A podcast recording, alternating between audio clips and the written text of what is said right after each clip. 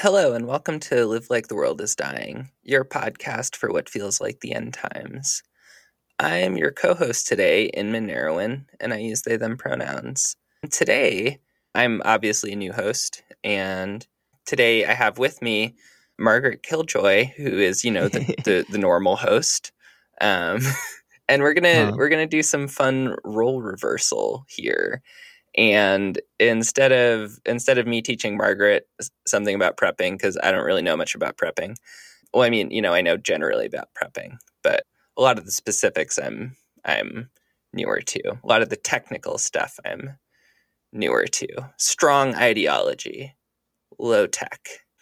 But Margaret is going to teach me about how to put together something that has daunted me a lot, but that I understand the importance of, and that is go bags. This podcast is also a proud member of the Channel Zero Network of anarchist podcasts, and before Margaret talks to me about go bags, we're going to hear a jingle from another lovely show on that network. Do-do-do-do-do-do. It's going down, and you're invited for what they sellin'.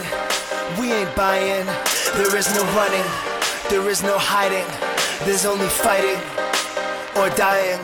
It's going down, and you're invited for what they selling.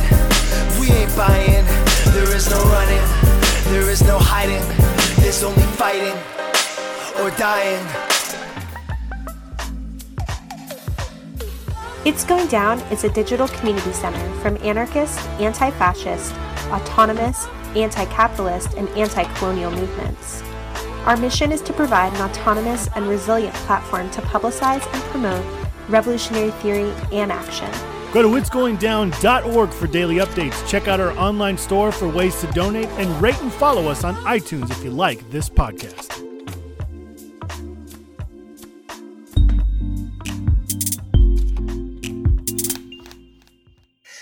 Okay, we're back. Margaret, could you introduce yourself on your own podcast that you started, and you know, with your name and your pronouns, and just a little bit about what you're here to teach me about today? Yeah, my name is Margaret Killjoy. I use she or they pronouns. You might know me from such podcasts as Live Like the World is Dying, but maybe this is your first episode, in which case, welcome. We have many hosts now on Live Like the World is Dying, which is very exciting. So I'm going to be talking today about go bags, sometimes called bug out bags, or as I first heard them called, oh shit gear, or OSG. No one really calls it that anymore, but the first anarchist preppers I ever met like 20 years ago called it OSG.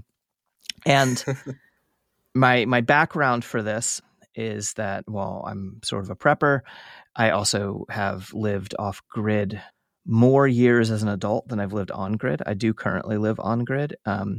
Before this, I lived in a cabin. Before that, I lived in a barn. Before that, I lived in a van. Before that, I lived in a minivan. Before that, I lived out of a backpack.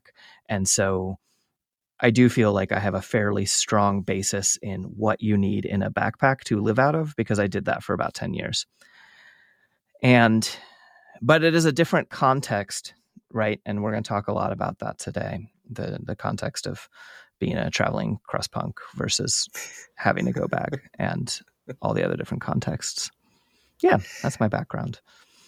Wonderful. And we're also trying to connect it, I believe, to this lovely new book that you just put out through our publishing collective, Strangers in a Tangled Wilderness. Mm-hmm. And the importance of go bags, you know, not only in our completely real tangible lives and these very fictionalized versions of our lives, like Mankiller Jones, which there are absolutely no similarities. There are no similar threat models. Nothing like that. Yeah, for anyone listening, my most recent book is called Escape from Incel Island, and the protagonist is a non-binary AFAB person named Mankiller Jones, who's trapped on an island full of incels, thus the name, and needs to escape using their wits and the help of friends. And their go bag.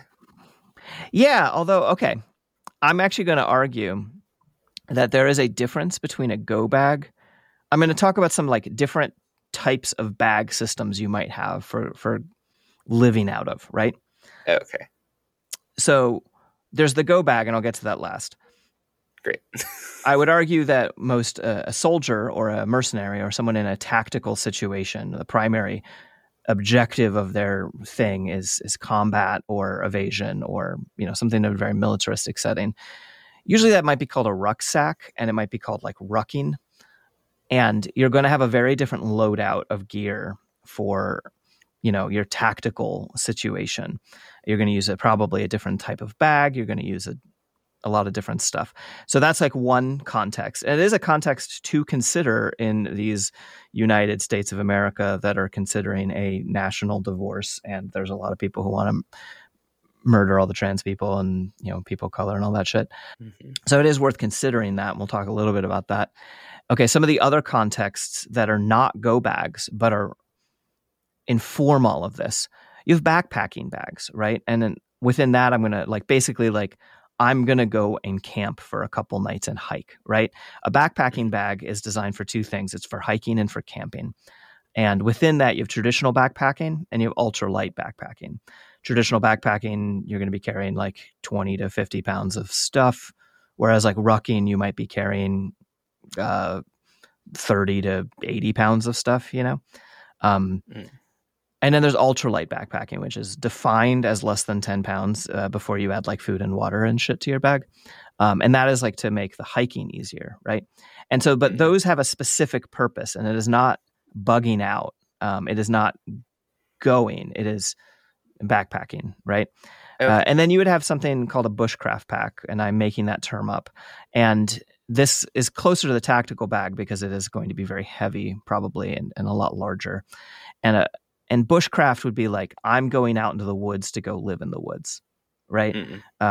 If you need to build shelters, you're going to need different equipment, right? For example,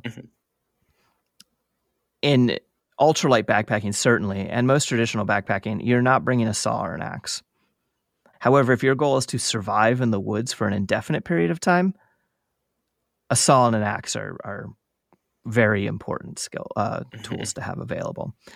Okay, so those are, I'm going to go spend a lot of time in the woods bags. Okay. Or desert or whatever. And then you have a go bag. And it's really easy to kind of conflate these things, but they really are a very different purpose. I would argue that your primary goal with a go bag, this is the bag that is in the closet by the door or is by the door or lives in your vehicle or is packed and ready to go at all times in case an emergency takes you out your door for an unknown length of time or even a known length of time. And so this is the one bag you grab when your house is on fire. This is the bag that you grab or you already have in your car in case you need to spend your night in the car. Like, you know, it's these people tend to think of go bags as like the world has ended bags, and that's not the world is always ending, and it ends in fits and starts, right? And so it's for like disasters, it's for crises. If you need to spend a night in the car, you're going to be very glad that you have a toothbrush and toothpaste. You're going to be very glad that you have your medications. You're going to be very glad that you have your Nintendo Switch. And if you suddenly have to flee the country, which frankly, a lot of us have to think about as a possibility, it's not an inevitability, and it's not crazy likely that all the LGBTQIA plus folks will have to like flee the country or whatever. But it's something that's on a lot of our minds, right? And so in which case that bag is going to need your passport. It's going to need the rabies identification for your dog, you know, the vaccine identification for your dog. It's going to need a lot of really specific stuff that if you have to run out your door right now, this is the bag you would pack, and you just keep it already packed. But most of the time, your go bag is sudden night in your car. It's you go to your friend's house for a surprise weekend because, you know, there's a hurricane coming, or the boil advisory for your town keeps getting deeper and deeper and you're starting to get really distrustful, or a train derails and there's toxic chemicals in the air, or your ex is in town and he's scary, right? Yeah. You know, it's just the like or wildfires sweeping through and there's an evacuation call, right? That is what a go bag is. There might be camping stuff in it, depending on your situation, how much you feel like carrying, how you expect to carry it. If it's going to mostly live in your car, have some fucking camping stuff. Or if, like me, you live in a fairly isolated place, you know, you live rurally.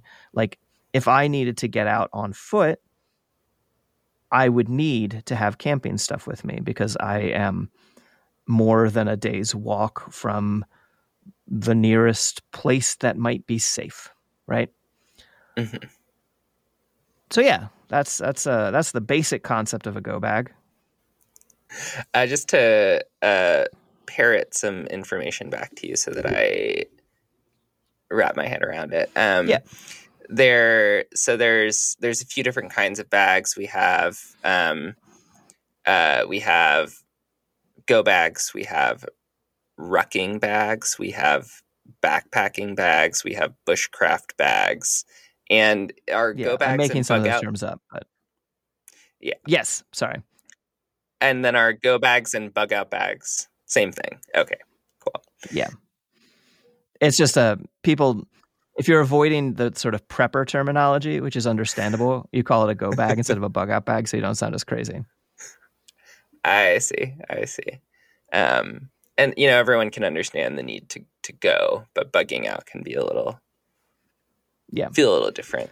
Yeah, and so within like a go bag, you the idea is that you want anything that you will kind of like immediately need if you have to leave for whatever circumstance. Yeah, it's a combination of things. That is one of the things. It's stuff that you would immediately need. Like it's like your overnight bag, it's your toiletries bag, all that kind of stuff is going to be more important than most of the other like survival gizmos or whatever, right? You know, your camping folding shovel is going to be a lot less likely to be useful than dental floss, right? But it's so cool. Oh yeah, no, I have a folding camping shovel in my truck, and I ponder putting it in my actual bag, but I probably won't. And so, okay, should I talk about the types of bags? Like, what kind of bag you want? Yeah. Yeah. Okay. Or and we're talking about go bags here, or just any bag. I'm going to talk about mostly go bags. I'm going to kind of like I'm going to focus what I'm talking about on go bags, and I'll kind of like dip into because your go bag. If a civil war starts, which it probably won't, but it probably has a lot more modifiers than it did 10 years ago, and then your bug out bag, your go bag, is going to have a lot in common with a tactical bag, a rucksack, whatever. Yeah. I think rucksack is literally just like what military people call their backpack in order to sound cool, but I'm not actually entirely certain about that. Don't at me. Or if you do, at me at my Twitter handle, I write okay.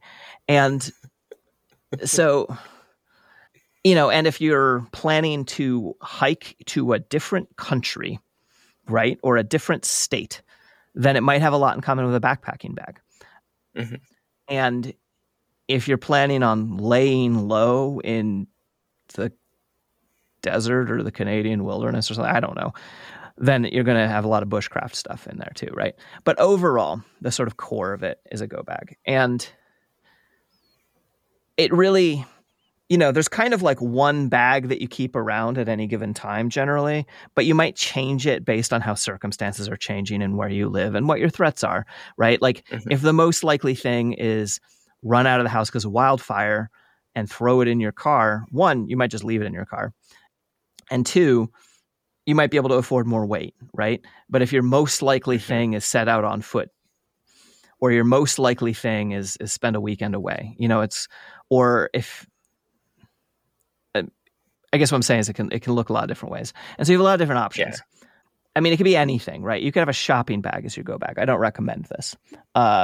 You could have, you know, my personal current go bag. I'm probably going to change this, but it has been my go bag for a number of years. My personal go bag is a style of bag that usually gets called a 3-day assault pack. It is a tactical backpack that lacks an internal frame. It can hold, it kind of sucks. It can hold a lot of weight, but it doesn't distribute that weight incredibly well across a body. It is not a backpacking bag. It is a soldier's bag.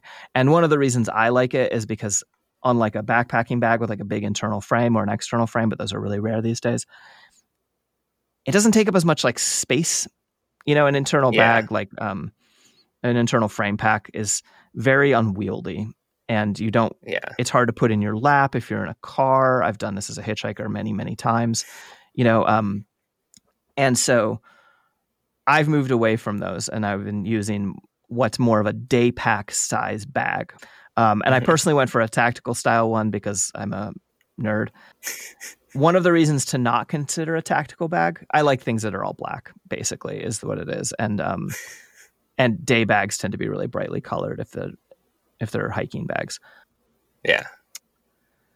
And one reason to not consider a tactical backpack is people argue that it makes you more of a target. It makes you look more like a prepper. It makes you look more like a soldier. It makes you look more tactical and therefore more of a risk. And this is the sort of gray man theory that's very big in tactical spaces, which is an attempt to look not like a tactical bro. Ironically, most people who try and do this still look like tactical bros because they're like wearing like gray man tactical pants that still say 511 on them or whatever, which is like a brand of tactical gear that I totally wear. And the reason I can wear it is that I look fucking weird no matter what. I'm not going undercover anywhere. I have a giant nose ring. My hair is long. I have bangs. I might be wearing women's clothes. You know, I'm not hiding, right? And I also am not going to look like I'm enrolled in the United States Army or whatever, right? So a tactical bag for me has no downsides from this point of view because it's just like, whatever, I'm a punk. I look like a punk. And tactical bags will have something called molly all over it, which is that webbing straps, which allows you to attach other bags and things to it. And it makes it modular. And this is a little bit like most of the time you're not really going to bother modularing out your thing, but sometimes it's nice. You know, mine currently has a little bonus modular water bottle holder and my bushcraft knife that is part of my bag but wouldn't be part of a normal person's bag is strapped to the outside with molly, which makes me look tough. Okay. See, I would get the impulse to, I love modular things. Yeah.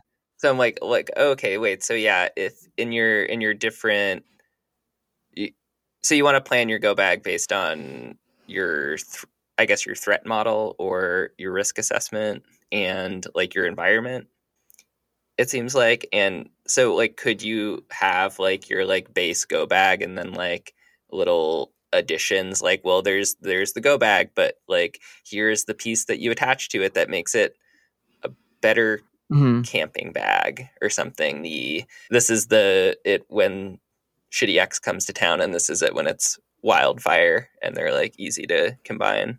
Is that a thing? Yeah. Yes and no. Molly is not the system by which you do that.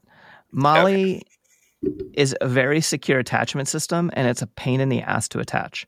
You're basically like weaving webbing through webbing, and there's just different systems people have to like make it fast. And if you're really practiced, it'll get faster. But it's not a like grab and go type thing. However, what you're describing makes a lot of sense, and is the reason, for example, I don't keep a gas mask in my go bag. Mm-mm.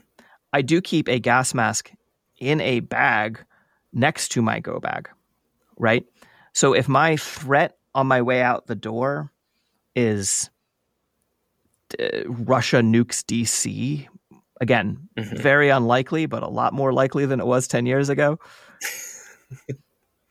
You know, I'm not in the immediate blast zone of that, but I'm in the like trouble area, right?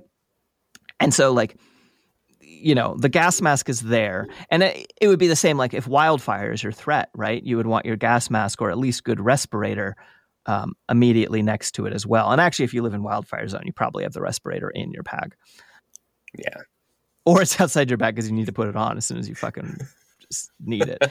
But like, and so the other way that people modular it is that people modular the inside using different, like usually they're called packing cubes, and you can get different packing cubes that like, if they're like more tactical, they'll be made out of thick nylon and they'll have molly on them, even though there's literally no purpose for them to have molly on them.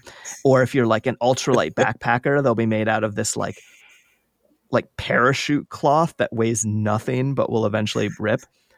Because that's the thing with ultralight backpacking is it's incredibly light and it's effective, but it's the equipment isn't as durable, right? Mm-hmm. Or if you're like a different type of backpacker, they might all be dry bags, so everything stays like, you know, dry and separate. But basically, or if you're like a tour, you know, if you travel by suitcase, you'll also use packing cubes. And it's like, oh, this one's all my socks or whatever. But it could also be, oh, this one's all my like magazines for, not for reading, but for reloading ammunition. You know, it could be the folding 9mm carbine or whatever that you throw into it, you know? And so you can modular it out, but Molly's not quite the way to do it. I see. Oh, I didn't get stuck with the other types of bags. Oh, yeah. What kinds of bags are there, Margaret? Okay, so you got the tactical bags, right? You got the backpacking bags, the internal frame bags, which if you're going to be walking a lot is probably what you want. And these are also available. You can kind of like look at things at either tactical or there's a word for it. I can't remember. Oh, no. Hiking, but it has some word. Technical versus tactical. Technical is like outdoorsy stuff that isn't made for people who shoot people for a living. And it's going to be like brightly colored and it's like, you know, high performance stuff with all the bells and whistles. Mm-hmm. But it's not going to be camo, right? You know, versus you can get a hiking bag that's all camo and it's going to be aimed at military or whatever, right? And if you're hiking through the woods a lot, you might want the camo one. You might specifically not want the camo one because if you're hiking through the woods because you like your car broke down, you don't want fucking camo. You want blaze orange so people can see you and rescue you. But if you're like crossing a militia checkpoint to leave a red state, you're going to want camouflage. Anyway, and so then you could also have some go bags are literally just small duffel bags, right? That you just are designed not really to be carried on your bag and back, and they're just meant to be thrown in a trunk. And that's actually a very useful form factor for a lot of stuff. And it might be that you're like, extra bag is that. And then also you could be really low key about it and just have a regular, not a day bag, like a hiking day bag, but just a regular day backpack is an incredibly good bug out bag for many people, especially people in urban environments where resources are going to be easier to come by. You're not necessarily going to be camping. You don't need to carry as much stuff because you will be able to blend in with this kind of bag much more effectively. It'll still carry what you need. I like bags. My basement is full of backpacks that I've collected over the years. You know, I really like bags as well. I don't have a lot of stuff to put in the bags, but I have a little collection of bags, which I feel like sort of harkens back to used to be a lot more of an oogle. And Yeah. And I had a little training.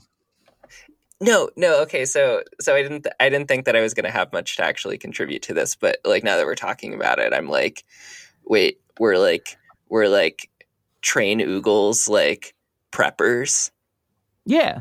Because you need everything because you can't rely on anything showing up. Yeah. It's why when everyone's like, you need a tent. I'm like, do you? Like I never traveled with a tent. I don't know. Yeah. If it got really cold, I just fucking wrapped myself in a shitty tarp and hope the rain left me alone. Well, the tents thing are useful in some situations. Go ahead. The thing now is God, what are they called? Bivvies? They're bivvies. I was gonna call it a ghillie sack, and I was like, that's something else. No, I like bivvies. Yeah. A lot of people don't like bivvies. Yeah, I feel like bivvies are pretty popular in that world right now. And cool. I used to be obsessed with finding the perfect bag for like that kind of stuff. And it was hard because it's like the camping stuff, it's like brightly colored, it's not the most durable, like it's made for hiking, it's not made for like throwing it off a building, you know? Yeah, totally.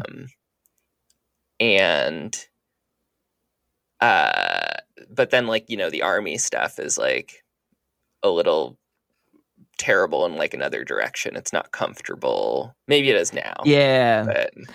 No, overall it errs on the side of durability and not comfort because it's like, it's being put on a disposable human. You know, they don't care that whoever carries 100 pounds this long is going to destroy their knees because they're expecting someone to shoot you. Oof. Yeah. I don't have high feelings about the military. I always hoped that eventually it would emerge that there was some train riding bag maker that would just make the perfect bag. Yeah. If you're out there, please email us. Email me. Well, and what's so funny, right? Even among Oogles, you have a difference between hitchhikers and train hoppers in terms of the size of bag they need. You know, totally. Like when I first started and I was attempting to hop trains, I was never good at it. And I carried an internal frame pack. And then for a long time, I moved down to, it was an old skateboarding backpack. Not because I recommend skateboarding backpacks. It was just literally my backpack from high school, you know? Mm-hmm. And I just carabinered my sleeping bag underneath. And then when I got to where I was staying, I would take off the sleeping bag and then have a regular day pack. You know, it's like, because you need so much less as a hitchhiker because you don't need to cook. Yeah. Yeah. I went from one of those big 70-liter hiking packs to a bike bag. Not the chrome side strap ones, but those the made out of foldy top. Yeah, the foldy top. But they were durable and waterproof and fairly spacious, but no frame, absolute murder on your back if you carry too much. But that would be an amazing go bag for most situations because it's waterproof, it's durable, it fits in your lap when you're sitting, it doesn't have straps going everywhere. Yeah, for a lot of people, that style of bag is fucking perfect, you know? Yeah, and for folks who don't know what we're talking about, there's these bicycle bags. They're made out of vinyl or PVC, and then they're covered with really high strength, durable, Cordura. Yeah, and they're made to be on someone who's biking, so they're comfortable, but walking is not always the same as biking. Yeah, totally. Well, and it's so. Because most go bags, you're probably taking public transit or you're taking vehicles, you know, you're most things. It's worth having something you can walk with, right? I wouldn't recommend your go bag be a 150-pound pickle bag, duffel bag. But should we talk about what goes in it? Yeah. What, Margaret, what should I put in my collection of bags that could be go bags? Because I don't have a go bag, and I feel really embarrassed about that. I know. I can't believe you don't have a go bag. There was that. I don't want to out where you live. There was a toxic thing near where you lived at one point. So, okay, I would argue that a preparedness base, you can sort of build up to the bag and what's in the bag. But if you don't do these things before it, you put all of this in the bag, and that's fine too. First, there's your kind of everyday carry, right? If you tend to wear clothes that don't have as many pockets, you can do this with a fanny pack. This is one of the things that's so great about being a queer prepper, as I don't have to men will do anything to avoid having to wear a fanny pack. There's these chest packs that are fucking have a harness across the back. They're so He-Man. They're so gay. I love them, but they're yeah, I've seen those. And it's just wear a goddamn fanny pack, and then one of the best off-body carries for a subcompact handgun are fanny packs specifically designed for drawing from. Whoa. But people don't do all that well because men are afraid to wear fanny packs. It's hilarious. But anyway, you can put all this in your pockets. You can put all this in a fanny pack. You can put all this in your punk vest, whatever. The basis of a lot of it is wearing somewhat durable clothing as much and practical clothing as much as you can. I'm somebody who wears maxi skirts. I swear you can go hiking in them. Sometimes you have to hike them up, whatever. I can attest. Yeah. No, it was funny. One time I was working outside and the mail carrier was coming up and I was I really don't want to deal with being a cross-dresser right now. So I just hiked up my fucking maxi skirt and I was wearing tights underneath and I'm now I'm just a weirdo in tights. I'm like, this is better somehow. So things to carry on your, consider carrying on your person. And this, to me, this goes back to my Oogle days. The first and single most important prepper tool is your cell phone. And there's stuff, we could do a whole separate episode about stuff to put on your cell phone, offline maps. That's a big one. Various tools that help you do things. And so cell phone, number one. Other things, a BIC lighter. Some people wrap it in duct tape because the duct tape can be used as fire starter. Ooh. A multi-tool, like I use a pliers style multi-tool. If you're older than a millennial, you'll prefer a Swiss Army knife. A pocket knife, a folding pocket knife. This isn't as important, right, because you got your multi-tool, but I've always sworn by having a pocket clip knife on me. It's useful for cutting all kinds of things. That's not even a euphemism. And a flashlight. And the reason I like a flashlight, a tactical style flashlight that is in my pocket at all times, or perhaps my fanny bag, is because you can use it to see shit. I also like headlamps, and I'm going to talk about headlamps in a little bit, but a flashlight is an incredibly important self-defense tool. Specifically, it's funny because the tactical flashlights, people are like, so you can hit people with them. And you're like, no, it's so that you can shine it in their face. And they're like, yeah, with the strobe function. You're like, no, because the strobe function disorients you and the other person. No, if someone shines a really bright light in your face all of the sudden, you are disoriented. And so the number one self-defense tool, other people argue pepper spray too, and that's great. And I don't have as much practice with pepper spray personally. But pepper spray would also be in this sort of category. But the flashlight lets you see things, and it lets you fucking blind people and run away, which is the secret to surviving fights, is to not get in fights. And one of the ways to do that is to disorient or disable your attacker and then run away. Yeah. Okay, so that's everyday carry. And then you might want to consider other self-defense tools like pepper spray. A bandana is an incredibly useful survival thing. Oogles, I learned this from Oogle Life. You can use it as a dust mask. You can use it to pre-filter water. You can use it to wipe sweat. You can use it as a napkin. You can, like a little, hikers use something called a buff, and it's just a hikers. They just don't want to be Oogles, so they use a buff instead. They just don't want to call it a bandana or a... Yeah, totally. Yeah. I mean, it's a slightly different thing, and it actually is a little bit better suited for hiking because you can use it as a headband and stuff. And, like, if I was, like, more of a hiker, like, a year from now, because I'm getting into hiking, I'm going to be like, no, you just need a buff, like, no matter what. But I, like, don't own one currently. Another thing to consider as part of your everyday carry, depending on your threat model, depending on where you live, is a handgun with a holster and a spare magazine. And if you carry the capacity to do deadly force, you should also carry a tourniquet at the very least. If you don't carry a full IFAC, an individual first aid kit meant for gunshot wounds, carry at least a tourniquet. And honestly, if you're in a situation where gun threats are a thing, I would carry a tourniquet before I carry a gun. It is a lot safer legally. It's a lot easier. And, like, my goal is on any given day is to not die, and the ability to stop bleeding is often more effective than the ability to put holes in other people. So that's everyday carry. And if you don't have this on your person, you're going to want it in your go bag. A lot of these I replicate in my go bag. Okay, the next thing, and the most important thing from my point of view, is what... and this is like kind of like the Margaret school is a little different than other people's school of thought around this, is that more important than a go bag is an emergency kit. I make and distribute these emergency kits. All my friends, whenever who visit me, they leave home with an emergency kit. I get a tactical medical pouch. It's 5x7, 6x9. I don't know. And it actually has Molly on it, so you can attach it to a backpack. So if your go bag is full, you can put it on your backpack. And the emergency kit is everything that is, like, small and light and useful.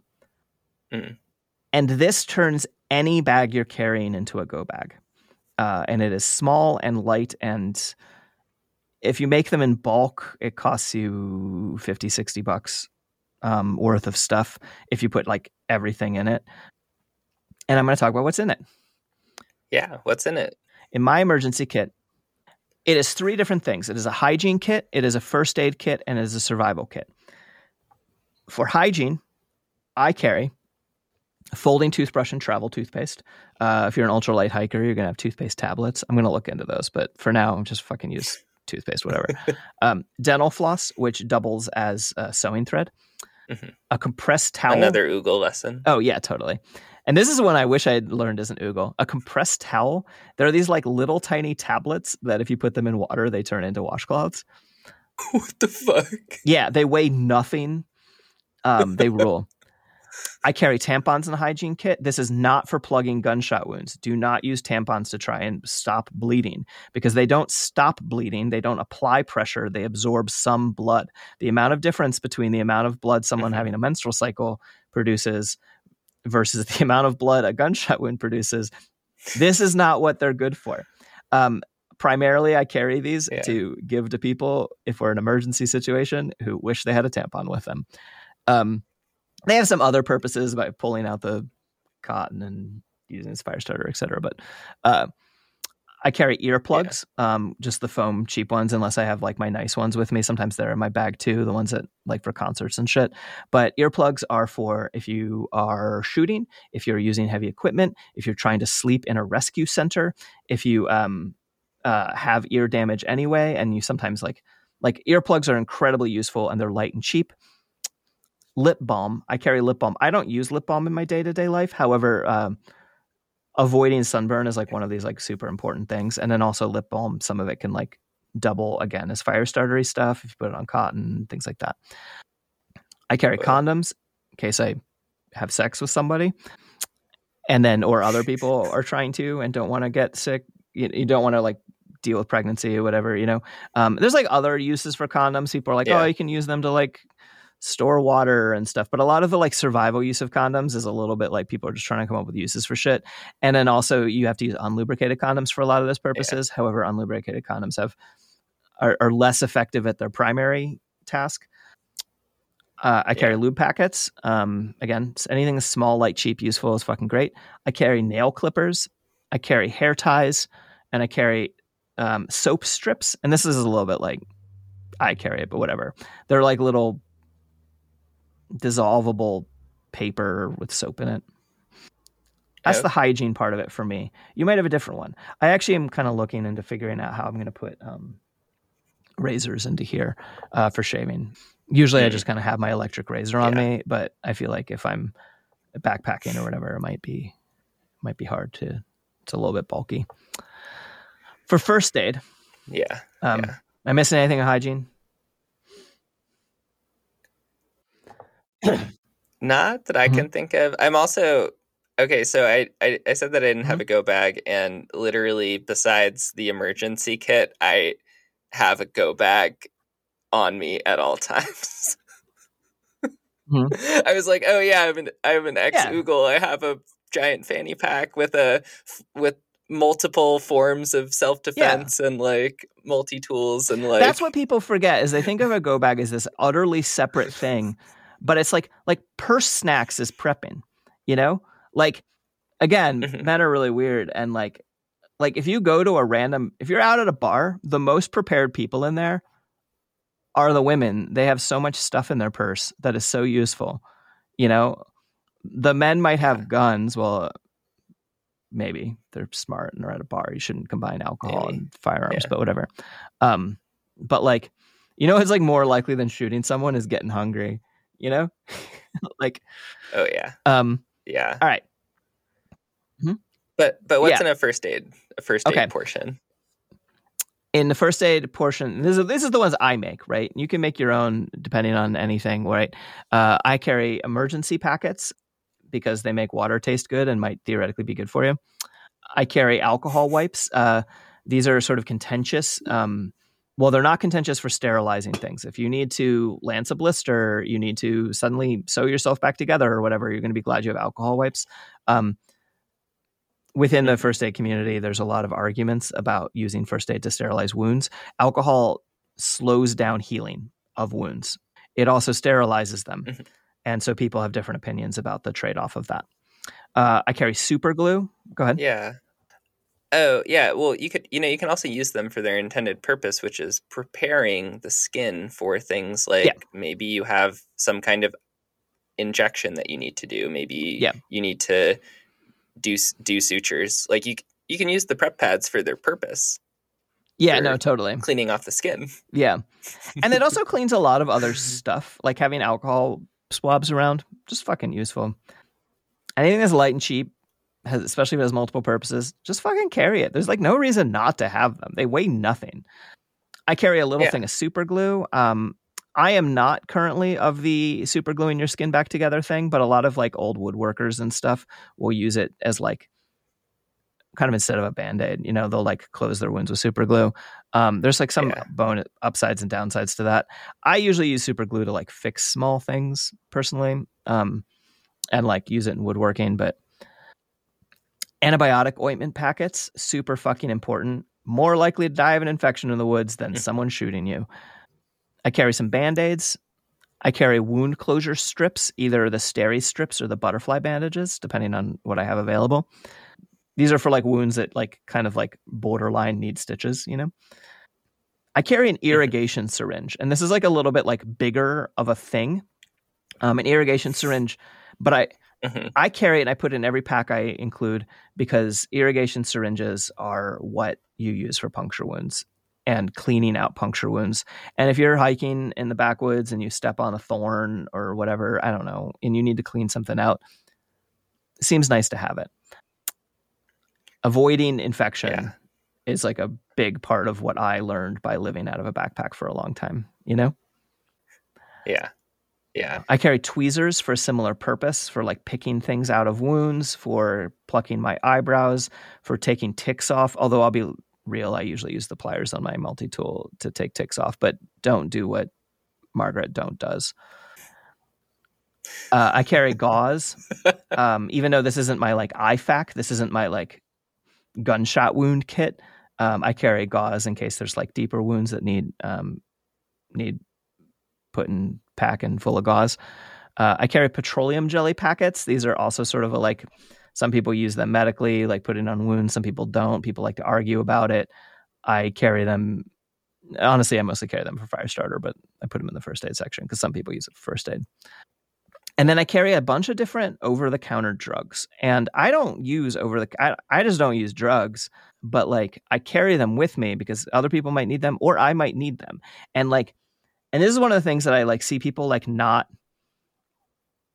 I think this is a really good idea. However, specifically with pills, the first thought I had was like, oh, I only need 10. So I'll buy a bottle and I'll pull out 10. And I'll put them in little Ziploc bags. If you have to interact with police ever, this is a bad idea because now you have unmarked pills in the bag, even if it's fucking Benadryl. Yeah. And so what I carry is blister packed pills or like in tiny like one dose pack pills that are labeled from the manufacturer.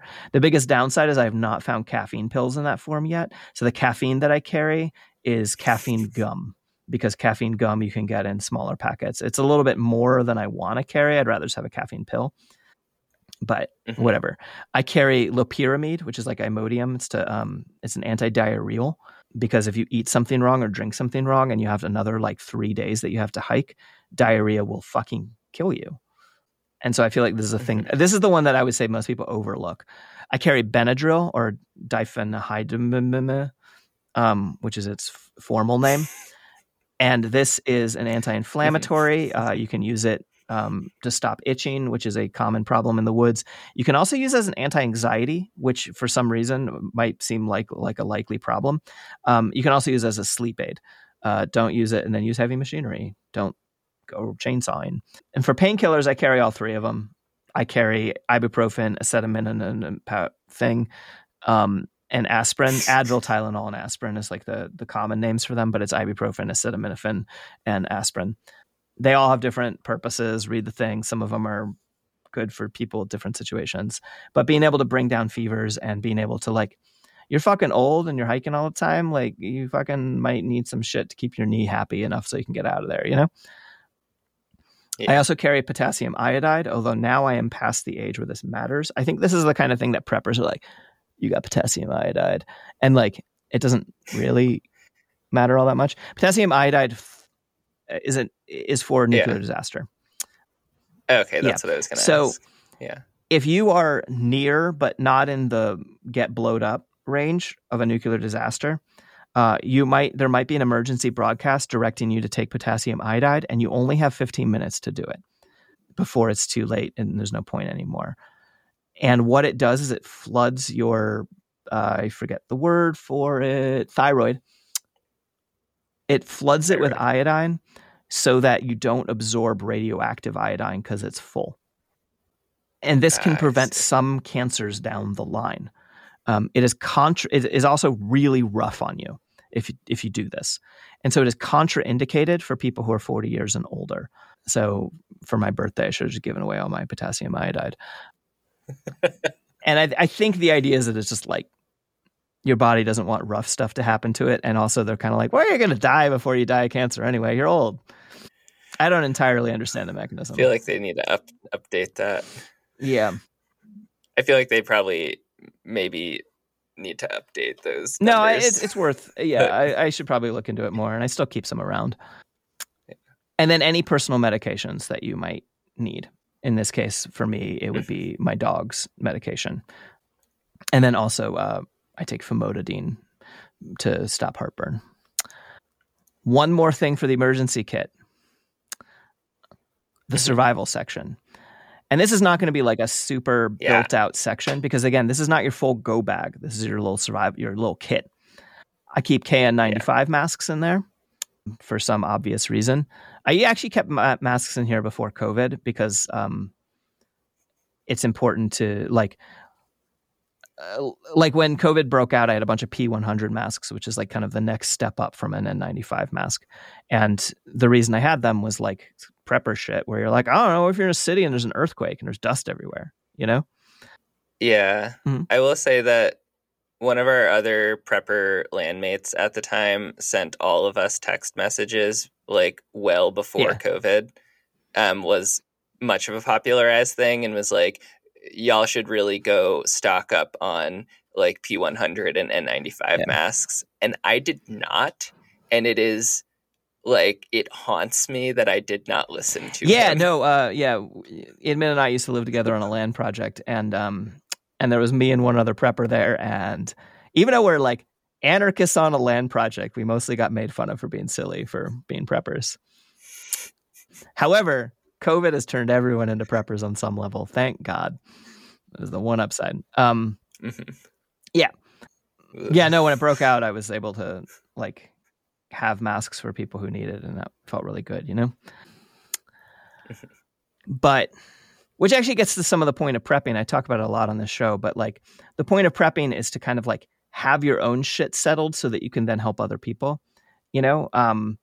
Because even if I only had one P100 mask, well, then at least I don't need someone else to get me a mask, right? And so everything that you have prepped is like you're one less person who needs to rely on the mutual aid network. And then everything you have on top of that is stuff you can provide to the mutual aid network. And that rules. Both of those rule. Yeah. Okay. In the survival. Yeah, yeah. You got the mask. Kit. You got another butane lighter. Just carry a Bic lighter everywhere. Fuck it. Like, you got 2 Bic lighters. You're fucking good. Little pieces of solid fuel, which is just little like tablets that you can burn. And some of them are actually designed. They're like, I don't know how to describe what size they are. 2 Starburst. And they're like designed that you can like cook a 15-minute meal over just burning one of these tablets, you know? But usually use it to start a fire. I carry little bits of tinder. The purpose-made stuff isn't super expensive, but you can also make your own.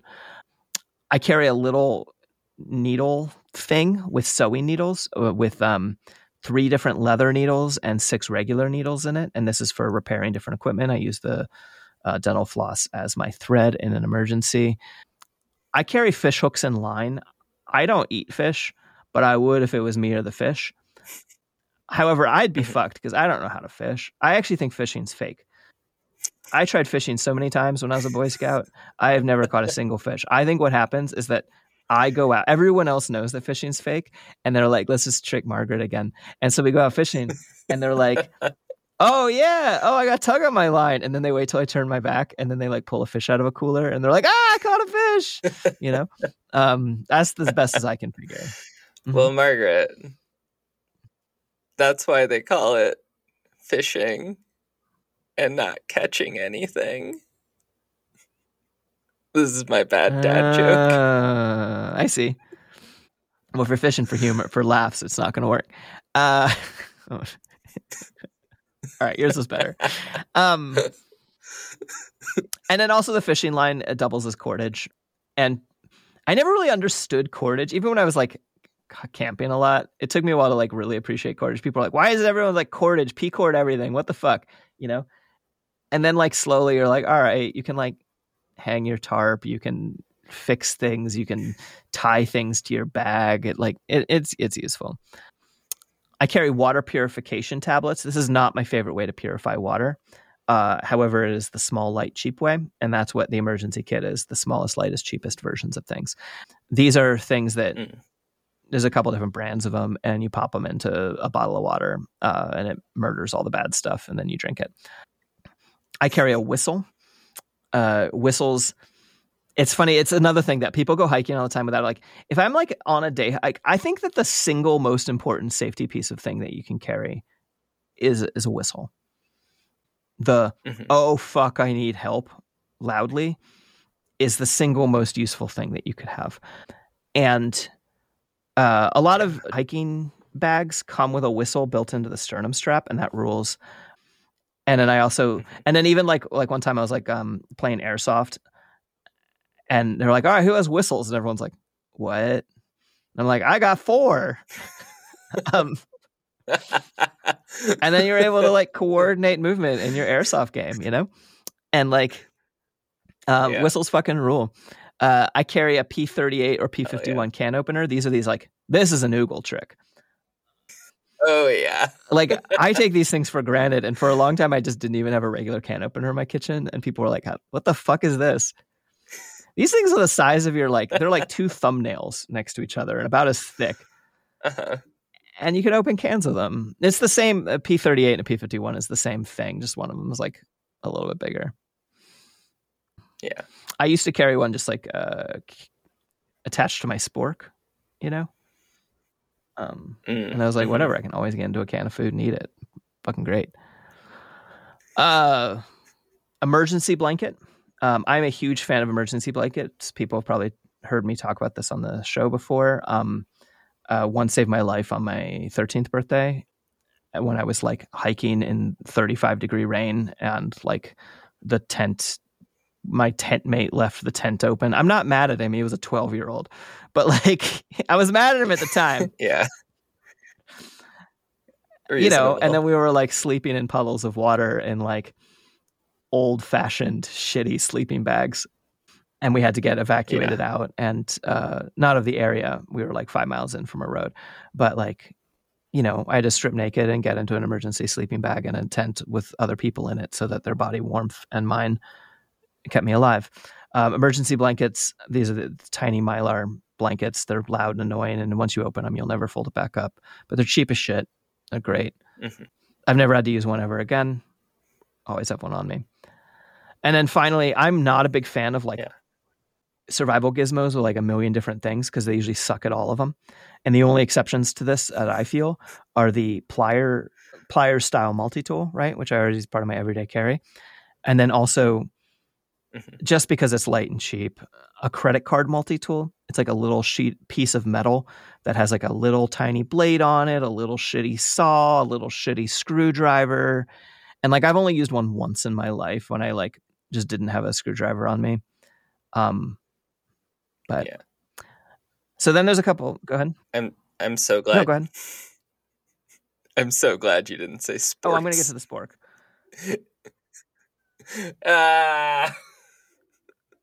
What's wrong with a spork? What's wrong? It's the worst of both worlds. Oh, I love a spork. Spork is the best of both worlds. Well, I'll say cutlery then. How about that? Okay, so. No, the worst of both worlds is the spoon fork where you turn, it's one thing and you turn it the other way. Oh, I hate those. All right. No. Anyway, I think this is a good kind of aside. This is going to be a slightly long episode, I think. Are you down? Okay. Yeah, no, all right. I'm down. So there's an expanded version of this kit. The one that I just described is the one I give to everyone. There's other stuff you can jam in here probably that I would consider. And like my personal one has a lot of this shit. I carry a titanium spork. I love it. This is like what I ate with for years. What did you carry as an oogle? Do you carry a hobo tool? No, I carried an individual spoon and an individual fork because that rules.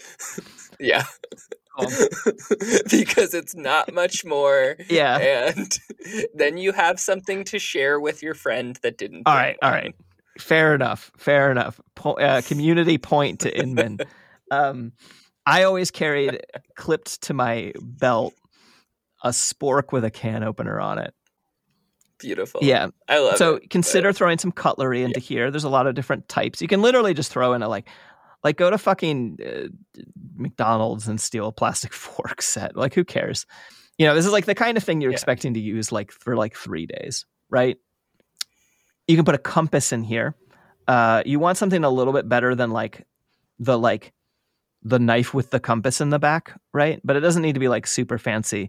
When people were like, I have a lot of feelings about the way people talk about survival and preparedness, as anyone is aware. People talk about there's no point in carrying a compass unless you know how to read topo maps and blah blah blah and orienteer and shit. And I've learned to orienteer, and I need to learn again. I did it when I was a Boy Scout, but from my point of view, the point of a compass and a survival thing is so that you keep going the same direction. It's less about if you're really good, you can orienteer yourself. But if you're not really good, you can be like, I'm going north. And then you just keep going north. And then eventually you'll hit something instead of walk around circles, you know? Yeah. The most important thing for here in the desert that we would talk to people about who might get lost is picking out landmarks and because the mountains here are very specific. Yeah. And so it's hey, that one that looks like this thing, if you keep that on your left, you're always walking north. No, that's such a good point. Oh my God, you have so many. And at night, you can actually see stars and then use the North Star and shit. Everything here is just trees. I don't know. I've never tried desert survival. It has its own downsides also. 90-degree days. Y'all have water. Yeah, exactly. And also the day-night temperature difference isn't the difference between, oh God, I wish I was dead, it's too hot, and oh, now I'm freezing to death. Yeah, this is a climate in which you can, die of heat stroke and also potentially die of hypothermia on the same day. That rules. Good job, desert. Woo! Okay, so other stuff. In the expanded kit. Yeah. You can replace your emergency blanket with an emergency sleeping bag. I have one of these. I've never used one because I know if I take it out of my bag, I take it out of its little thing, I'm never getting it back in. It's an emergency blanket in sleeping bag form. They're usually a little bit burlier and they're still very tiny. And so why not? You could have some P-cord in there. P-cord is parachute cord. It's the thing that prepper bros love making bracelets out of and pretending like it's not knitting. And the best way I've seen P-cord is a model I'm going to switch to is carrying a bunch of specific lengths, a bunch of 5-foot lengths and a bunch of 15-foot lengths instead of one big chunk of it. You can carry a headlamp. I like headlamps when they are when they are rechargeable instead of using batteries, when they have a red light mode to save your night vision, / be a little bit less visible at a distance. And when they have a lockout function. Oh, and then when they turn on and off when you press the button instead of cycling through modes. I fucking hate that. Whoever fucking designs those things does not live outside like I did when... and then a lockout function where you have to hold both buttons in order for it to turn on again. So that way you can keep it in your pocket without it running down the batteries by whatever. You carry a magnesium striker. This is a backup fire method that I suck at. You can carry an external phone battery and a charging cable. This is absolutely going to be in your bug out bag, but it could be in your regular kit as well. I use a little octopus charging cable that has all the different things at the end, so I only have to carry one cable. And then I have a thing that can plug it into USB-C so it can charge from old USB and new USB. You could carry hand sanitizer. You could carry an anti-chafe stick or baby powder or some kind of thing if you're someone who is a little bit heavier, a little bit older, just your body's built in a different way where walking long distances might get kind of hard. This is a really useful thing. You could carry a packet of sunscreen. You could carry wet wipes. I think those are super important. They belong in your bug out bag. Anything that from this list might want to be in your bug out bag. And then hot hands. I've actually started carrying and putting hot hands in all the ones I do now. Mm-hmm. They're disposable little heat things. And since the whole point is like, they're not a long-term survival thing, right? Because they're disposable. But the emergency kit isn't for long-term survival. The emergency kit's to get you through some shit. Yeah. Yeah, that's the emergency kit. I haven't even gotten to the full bug out bag yet. Wow. Thanks so much for listening. We ended up cutting this episode into 2 episodes, so tune in next week to hear me and Margaret talk more about go bags. We talk about knives, sleeping systems, fire, and some different scenarios you might make a go bag for. If you enjoyed this podcast, please go make a go bag and then tell us about it, but also tell people about the podcast. You can support this podcast by telling people about it. You can also support this podcast by talking about it on social media, rating and reviewing, doing whatever the nameless algorithm calls for. And you can also support us on Patreon. You can find us at patreon.com/strangersinatangledwilderness. Our Patreon helps pay for things like transcriptions, our lovely audio editor Bursts, as well as going to support our publisher, Strangers in a Tangled Wilderness. Strangers in a Tangled Wilderness is the publisher of this podcast and a few other podcasts, including my other podcast, Strangers in a Tangled Wilderness, which comes out monthly, as well as the Anarcho Geek Power Hour, which is the podcast for people who love movies and hate cops. And we would like to shout out some of our patrons in particular.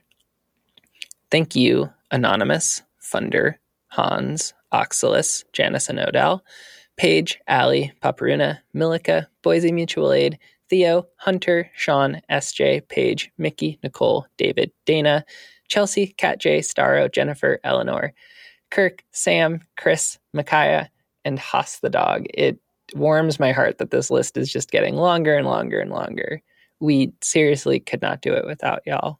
I hope everyone is doing as well as they can with everything that's happening, and we'll talk to you soon.